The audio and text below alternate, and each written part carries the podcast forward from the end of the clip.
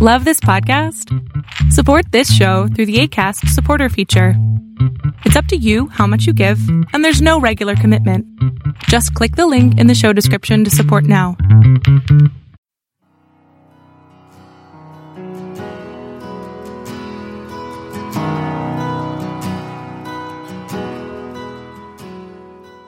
Welcome to Fresh Encounter, the radio ministry of Lifelong Anointing Church. Our mission as a church is to equip the body of Christ to increase in wisdom and in stature, and in favor with God and with men. We're glad that you joined us for this edition of the broadcast. It is our prayer that this broadcast will be a blessing to you. Here now is Pastor Otuno with today's message. The devil is not your problem. There are so many other things that brings issues into our lives. We blame the devil. You know, many of us who are close to me, you always know that I joke about this thing. I said the last day when we will eventually see the devil, he's going to deny a lot of things. Of course, people will not believe him because he's the devil and he's the king of liars, but he's going to deny a lot of things. And he's going to say, this one you did, you did this by yourself. I'm not the one responsible. In Ezekiel 28, Ezekiel 28, reading from verse number 12, Bible tells us there, says, son of man, take up a lamentation for the king of Tyre and say to him, Thus says the Lord God, you wear the seal of perfection, full of wisdom and perfect in beauty. You were in Eden, the garden of God. Every precious stone was your covering. The sardius, the topaz, the diamonds, the beryl, the onyx, the jasper, the sapphire, turquoise, the emerald with gold. The workmanship of your timber and pipes were prepared for you on the day you were created. You were the anointed cherub who covers I established you. You were on the holy mountain of God. You walked back and forth in the midst of fiery stones. You were perfect in your ways from the day you were created until iniquity was found in you. By the abundance of your trading, you became filled with violence within, and you sinned. Therefore, I cast you as a profane thing out of the mountain of God. And I destroy you, O covering cherub, from the midst of the fiery stones. Uh, your heart was lifted up because of your beauty. You corrupted your wisdom for the sake of your splendor. I cast you to the ground. I laid you before kings that they might gaze at you. You defile your sanctuaries by the multitude of your iniquities, by the iniquities of your trading. Therefore, I brought fire from your midst. I devoured you, and I turned you to ashes upon the earth in the sight of all who saw you. All who knew you among the people were astonished at you. You have become a horror, and you shall be no more forever. This is a very interesting verse of the scripture. And it's a description of the individual, the entity that we all now refer to as the devil or Satan. Here the Bible is telling us that the devil is a created being. The Bible said that you were perfect in your way from the day you were created. So the devil was a created being. The Bible tells us that was a perfect creation. The son of man, take up a lamentation for the king of Tyre and say to him, thus says the Lord, you were the seal of perfection. You were full of wisdom. You were perfect in beauty. So when you see the picture of the devil with the two horns, that is not a true representation. The Bible said it was a picture of beauty. Perfect being, created perfect. The Bible tells us that it was the anointed cherub, an angelic being that had the freedom to walk in the courts of heaven. The Bible said that he was built, had inbuilt musical instruments. So that when he spoke, it was majestic. Bible tells us not only that, that all these things were going for him. He was the epitome of beauty. Then the Bible now took a turn in verse number 17. Bible says that the iniquity was found in him. He was brought down. Pride brought him down because iniquity was found in him. He said, your heart was lifted up for your beauty. You corrupted your wisdom for the sake of your splendor. I cast you to the ground and led you before king that they might gaze at you. And finally, the Bible says that because he was cast down, he lost his exalted position on the mountain of the Almighty God. I cast you down to the ground and I laid you bare before kings. Our Lord Jesus Christ even testified, spoke about the fall of Satan. If you look at the book of Luke chapter 10, Luke chapter 10 verse number 18, the Bible says, I beheld Satan as lightning fall from heaven. So you see that what was discussed by Ezekiel, Jesus himself mentioned it. He said, I saw Satan as lightning fall from heaven. So there was a kind of a demotion, a kind of a, a judgment upon the activity of Satan as a result of iniquity that was found in him. In other words, the exalted cherub lost his position because sin was found in him. And the Bible tells us after the fall, Satan, who is now humiliated, who has now been defeated because of the war that happened in heaven, now can engage in that unending war with the Almighty God and with his creation. The Bible tells us that the devil walked tirelessly continuously every day to gain control of this particular world. And he did it by wrestling power out of the hands of the created man, the man that God has given control of this particular earth. You all know the story, the story of how Adam and Eve were tempted in the Garden of Eden. If you read Genesis chapter 3, you will see it there. The Bible told us that they were deceived and they lost the authority, the power, the dominion that God has given them over this particular earth. Satan then consolidated his power and authority on the earth after he has successfully tempted man to fall. And the Bible tells us the same account that we read in Ezekiel. Isaiah repeated the same account, but Isaiah went a little bit further. In Isaiah chapter 14, reading from verse number 12, the Bible said, Oh, how art thou fallen from heaven, O Lucifer, son of the morning, how art thou cut down to the ground, which that weakened the nation? For thou hast said in thy heart, I will ascend unto heaven. I will exalt my throne above the stars of God. I will sit also upon the mount of the congregation in the side of the north. I will ascend above the heights of the cloud. I will be like the most high. You shall be brought down to hell to the side of the pit. Look at the way this guy was describing himself. I will do this. I will do that. I will do that. And the Lord said that you shall be brought down to hell to the side of the pit. That they that see thee shall narrowly look upon thee and consider thee, saying, Is this the man that made the earth tremble, that did shake kingdoms, that made the world as wilderness, and destroyed the cities thereof, that opened not the house of his prisoners? Here Isaiah was basically saying the same thing that Ezekiel said. But Isaiah went a little further. Instead of just stopping at describing Satan, Isaiah went a step further. Isaiah told us about the puzzling response of the creation to the fall of man. Isaiah told us, he said, people who saw Satan, people who have the revelation of Satan, is this the guy that made the whole world to tremble? That this shake the kingdom? When after he fell, they were expecting something else. Is this the guy? There was a puzzling response. Isaiah talks about the Satan's oppressive action against the earth after he had fallen. The Bible said that is this the same guy? That means the action of Satan when he fell was that Satan now made the world a wilderness and destroyed the city and took people captive and refused to open the door to let the people go. Isaiah was telling us that Satan was the kind of personality that turned whatever he touched into wilderness. When Satan enters in the life of an individual, whatever is good in that life is destroyed. Isaiah was telling us that Satan is the person that destroys cities. When the enemy is allowed to have access to a family, access to a company, access to a church, that particular environment will be destroyed. Isaiah was telling us that Satan is the kind of personality that takes prisoner and refuses to let them go. And that's why people are hooked on behavior. They are hooked on a particular addiction because Satan has taken them captive and Satan is not known to release his captive. That was what Isaiah was telling us. In other words, Isaiah was saying Satan basically held the world captive after his fall. And the Bible tells us in John chapter 10 verse 10, it said the thief does not come except to steal, to kill, and to destroy. Which is basically telling us exactly the same thing that Isaiah just told us. That this guy, after he lost the war in heaven, decided to engage in an unending war with God and the creation. And as a result, he takes every opportunity to steal whatever he can steal, to kill whatever he can kill, and to destroy whatever he can destroy. Satan stole, killed, and destroyed as much as he could until the Lord Jesus Christ showed up. The Bible tells us that when Jesus showed up, he effectively put an end to the reign of Satan in the lives of the people of God.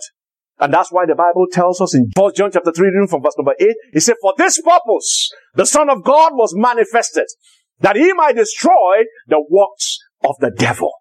In other words, devil was running free, roaming wild, taking men captive and refusing to let them go. But when Jesus came, the Bible said one of the primary purpose for his coming was to destroy the works of the devil. Jesus came and effectively put an end to the oppression of Satan in the lives of the children of God. And so we see that consistent testimony of scripture concerning the devil is that he is a defeated enemy. Jesus Christ did that. Bible tells us in the book of Colossians chapter 2 verse 15 He said, having spoiled principalities and powers, he made a show of them openly, triumphing over them. So the devil that we are talking about today, Satan that we're talking about today, has already been defeated. He is a defeated enemy. Not only that, although Satan is defeated, Bible makes us to understand that he is a relentless adversary. The fact that he has been defeated does not mean he has given up. He continues to fight even up till today. The Bible tells us in First Peter chapter 5, reading from verse number 8, it said, because the Satan is defeated does not mean that you should become careless. It said, be sober and be vigilant. Because your adversary, the devil, as a roaring lion, walking about, seeking whom he might devour. So yes, the Lord Almighty defeated him at Calvary. But this guy is a guy that never gives up. He's a relentless adversary. He will continue to fight until the very last minute. We see from scripture that Satan, though he is a defeated enemy and is a relentless adversary, but is also a very crafty opponent. Very, very crafty opponent. For those who did not know that he has already been defeated, the Bible makes us to understand that he continues to take advantage of them. And that is what Paul was saying when he was writing to the Corinthian church. He said, let Satan take advantage of you. Let us not be ignorant of his devices. Yes, he is defeated. But he still has a way of operating to take people captive. Yes, he is defeated, but he still continues to maintain influence over the people that do not know that he has already been defeated. And because Satan is a defeated enemy, the only way he operates right now to be able to take the advantage over people is through the power of deception. The power of deception. The Bible says, I feel lest anyone, as the serpent deceived Eve by his craftiness, so your mind will be corrupted from the simplicity of Christ.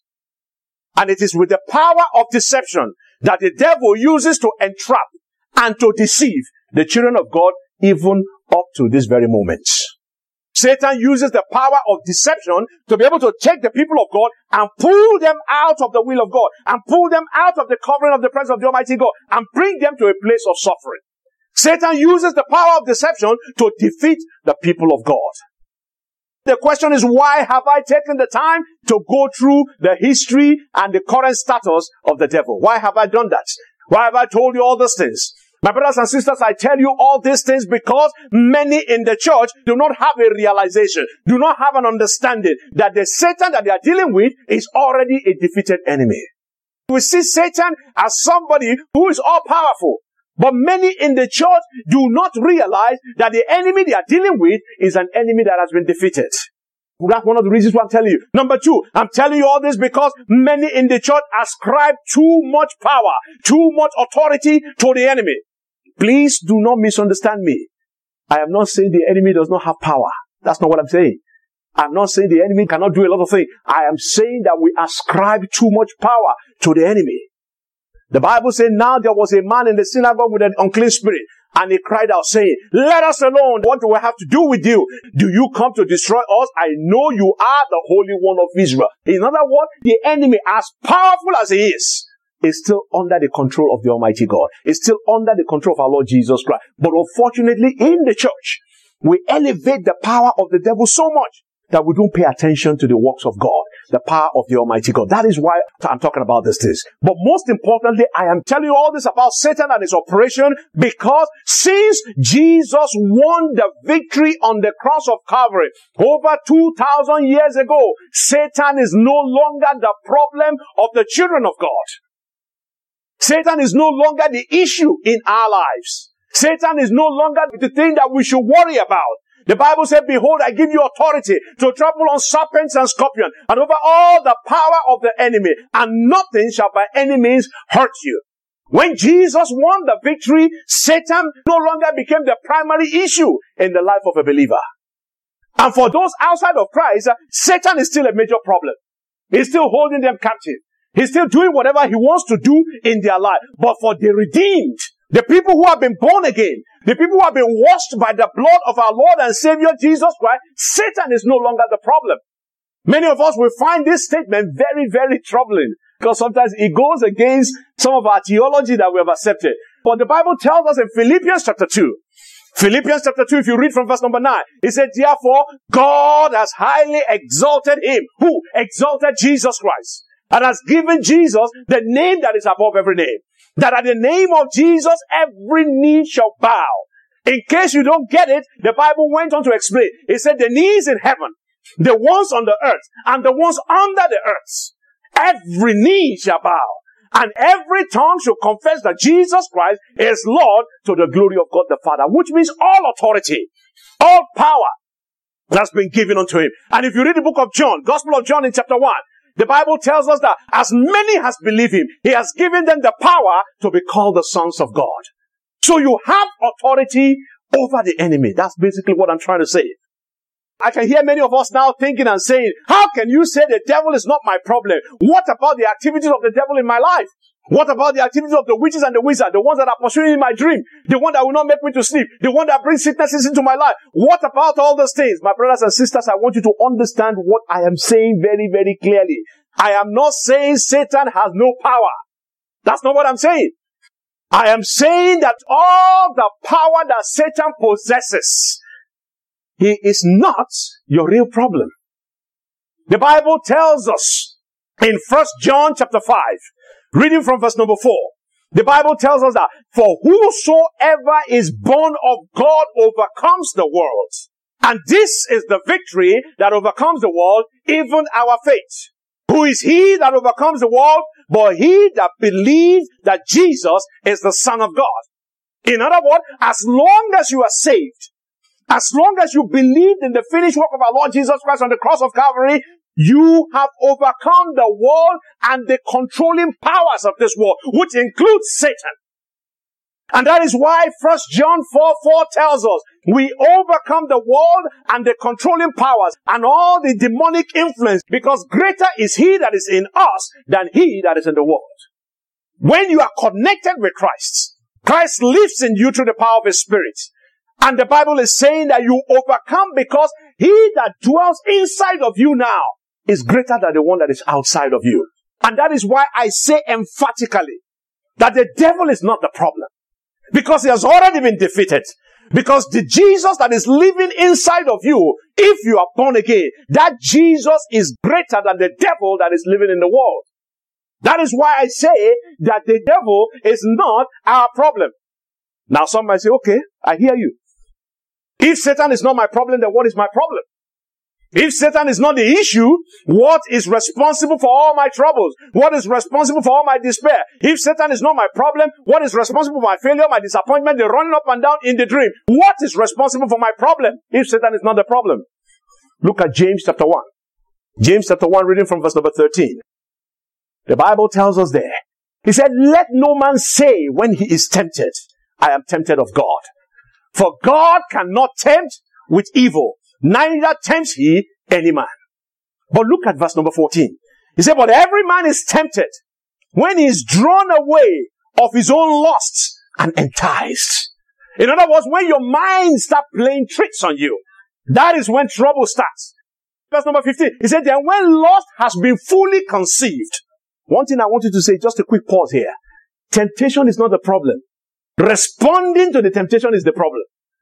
Temptation is not the problem. How you deal with that temptation. Succumbing to that temptation is the problem. The Bible now says in verse number 15, it says, when lust has been fully conceived, it brings forth sin. That is when you respond to that temptation, it brings forth sin. And sin, when it is finished, will bring forth death. So I want you to notice in this verses of scripture that we have just read, that Satan is absent from that conversation. Nobody talked about Satan there. The Bible simply tells us that every man is tempted when he's drawn away of his own lust and is enticed. So Satan is not listed here. But what you will see highlighted is the problem of sin. The problem of temptation, the problem of sin. And the Bible tells us in verse number 14, he said, every man is tempted when he's drawn away by his own lust and is enticed. Then when lust has conceived, it brings forth sin, and sin, when it's finished, brings forth death.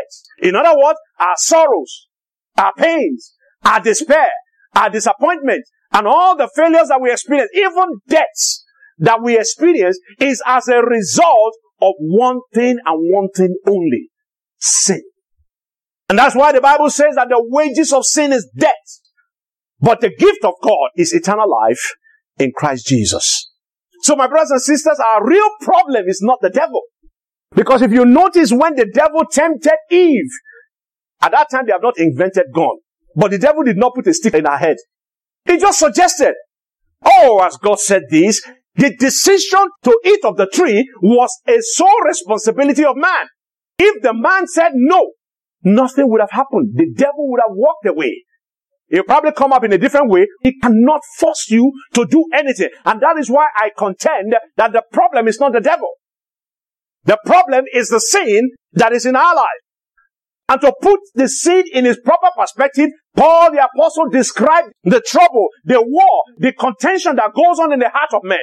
The Bible tells us in Romans chapter 7, if you read from verse number 19, the Bible says, for the good that I will do, I do not do. But the evil I will not do, that I practice. Now if I do what I do not do, it is no longer I who do it, but the sin that dwells in me. But I see another law in my members, warring against the laws of my mind and bringing me into captivity to the law of sin, which is in my member. Oh, wretched man that I am, who will deliver me from this body of death? I thank God through Jesus Christ our Lord. So then, with the mind, I myself serve the law of God, but with the flesh, I serve the law of sin. Here Paul is basically telling us that there is this internal struggle in the life of everyone. There is this particular war that is going on. Two opposing forces trying to get control of the life of an individual. And those opposing forces, there's one, the force of righteousness and the force of sin. And now Paul is telling us that the law of sin makes it impossible for him to be able to obey God. And that is exactly the same thing that is going on in the life of every one of us. There is that contention. There is that struggle that is going on. Who do you respond to? Do you respond to the laws of God or do you respond to the laws of sin? This law makes it impossible to be able to do the will of God. And the question is, why was Paul telling us this? Why was Paul trying to tell the Roman church of his internal struggle, of this internal fight between the laws of God and the laws of sin? Why was it necessary for the church to understand the power of the internal struggle that Paul was describing? Let me suggest to you that Paul was telling the church because he knows that sin separates you from the presence of the Almighty God. He knows that. And so he's telling you that when you are going through this internal struggle, when you're going through this particular internal fight, you need to know how you respond. Because if you respond to the laws of sin, you are going to be separated from the Almighty God. And that was what happened in Eden. When Adam and Eve obeyed the law of sin, they were separated from the Almighty God. So Paul was telling the church, understand this struggle that is going on. Instead of you blaming the devil, you need to pay attention to what's going on in your head. As long as you respond to the laws of sin, sin will separate you from the Almighty God. It is important for us to understand the power of sin that Paul was talking about because sin cuts off the grace of God from your life. Because as soon as you begin to engage in it, the flow of the grace of God, the flow of the mercy of God, the flow of the power of God is truncated. And Paul is saying, pay attention to it. Don't keep blaming the devil for the things that you have control over. The devil can suggest all he wants. It is your responsibility to make up your mind and say, no, I'm not taking this suggestion. The devil can suggest, but it is your responsibility to take control of your action. And that's why Paul is saying, sin separates from the Almighty God. Sin cuts the flow of grace. But most importantly, Paul wanted the church to understand because sin exposes you to the devil to do whatever he wants to do. The Bible said that he who digs the pit will fall into it. Whosoever breaks through a wall will be bitten by the serpent. When you break the hedge, when you take away the covering, what happened? You expose yourself. Sin is the one that destroyed the covering of the Almighty God upon your life and causes you to be vulnerable, causes you to be exposed to the enemy. And sin separates. Sin has a way of exposing you. Sin therefore gives Satan the access and the freedom to operate as he wants in our lives. So we blame the devil for doing something when you were the one that opened the door. It doesn't mean that the devil goes free. It simply means that if you had kept the door of your mind closed, if you have built the correct hedges around yourself, if you have made yourself to be able to stand where God asked you to stand, the devil will not be able to walk in. So sin has a way of exposing us to the enemy. And once we are exposed, the enemy can do whatever he wants to do. So if you want to limit the operation of hell in your life. You want to limit how the enemy can walk in and out of your life. If you want to stop the influence of Satan in your life, in your family, in the things that pertain unto you, all you need to do is deal with the sin question. That's all. The real problem is inside our hearts. The sin issue that opens the door for the enemy to come in. The sin issue that exposes us to the activities of the enemy. The sin issue that makes us vulnerable to the attacks of the enemy. That is the real problem. But it's one thing for you to know about the problems, another thing to be able to deal with it. The question is, how do you deal with the same problem? First John chapter 5, reading from verse number 4, the Bible tells us, For whosoever is born of God overcomes the world. And this is the victory that overcomes the world, even our faith. Who is he that overcomes the world? But he that believes that Jesus is the Son of God. So how do you overcome the issue of sin in our lives? The first step for dealing with the issue of sin is to be able to connect with the one that has the power to take away the power of sin in our lives. In Matthew chapter 1 verse 21, the Bible tells us that you shall give birth to a son and his name shall be called Jesus, for he shall deliver the people from their sin. So you must understand, faith in the Lord Jesus Christ is the very first step if you want to break the cycle of sin and the power of sin over our life. Number two, power of sin can be broken by the fire of the Holy Ghost. The fire of the Holy Ghost. There are times when you read the Old Testament, it doesn't make sense until you connect it with the New Testament. The Bible tells us in the book of Leviticus chapter 6, Leviticus chapter 6, the Bible says that the fire on the altar shall be kept burning on it. It shall not be put out. And the priest shall burn wood on it every morning and lay the burning offering in order on it. And he upon the fat of the offering of peace. Leviticus 6 verse 12. Here the Lord is saying that the fire must continually be burning. In order for you to continue to have what? Access to the presence of the Almighty God. In order for you to continue to enjoy fellowship with the Almighty God, you must bring the wood in every morning and the wood is referring to the word of God. Because when you bring the word of God into your life every morning, what happens is that it fans the flame of the spirit of God in your life that keeps you from sin. That keeps you from making foolish and stupid mistakes. But when the word of God is out of there, the spirit of God has nothing to feed on, and what happened? We are left exposed. And the dealing with sin number two is through the fire of the Holy Ghost that is enhanced by the word of God, which is number three thing that you need to do. The Bible said that he might sanctify and cleanse her with the washing of the water by the word. The word of God is what washes us. The more you expose yourself to the word of God, the more you see what you are supposed to do and what you are not supposed to do. The more you see how you are supposed to walk with the Lord. The Bible said, thy word have I hid in my heart that I will not sin against you. Because the word has the power to be able to cleanse. Number four, we deal with sin by pleasing God through obedience. The more you obey God, the more you move away from the things that God does not like. And the more you obey God, the more sin loses its power over you. Because when you keep doing something over and over and over, it finally becomes a habit. And that habit is very difficult for you to replace. And that is why if you're obeying God, it's very difficult to do the things that the enemy wants. Now, number five, we deal with sin in our life by remaining in His presence through holiness. You remain in the presence of the Almighty God through holiness. Bible says, be ye holy, just like I'm holy. He said, the eyes of the Lord is so pure that it cannot behold iniquity. The only way you can remain in His presence is through holiness. And one thing I want you to understand is this. When you maintain a life of holiness and purity, the presence of the Almighty God is all around you. And the presence of the Almighty God is what makes all the difference in our lives. Thank you very much for listening to our program today. We invite you to join us every Sunday at 10 a.m. for our Sunday worship service at 2711 Murfreesboro Road in Antioch, Tennessee. We also host Bible study and prayer meetings every Friday at 7 p.m. Visit us online at www.lifelonganointing.com and on Facebook, Twitter, and YouTube. Join us next time for another edition of Fresh Encounter.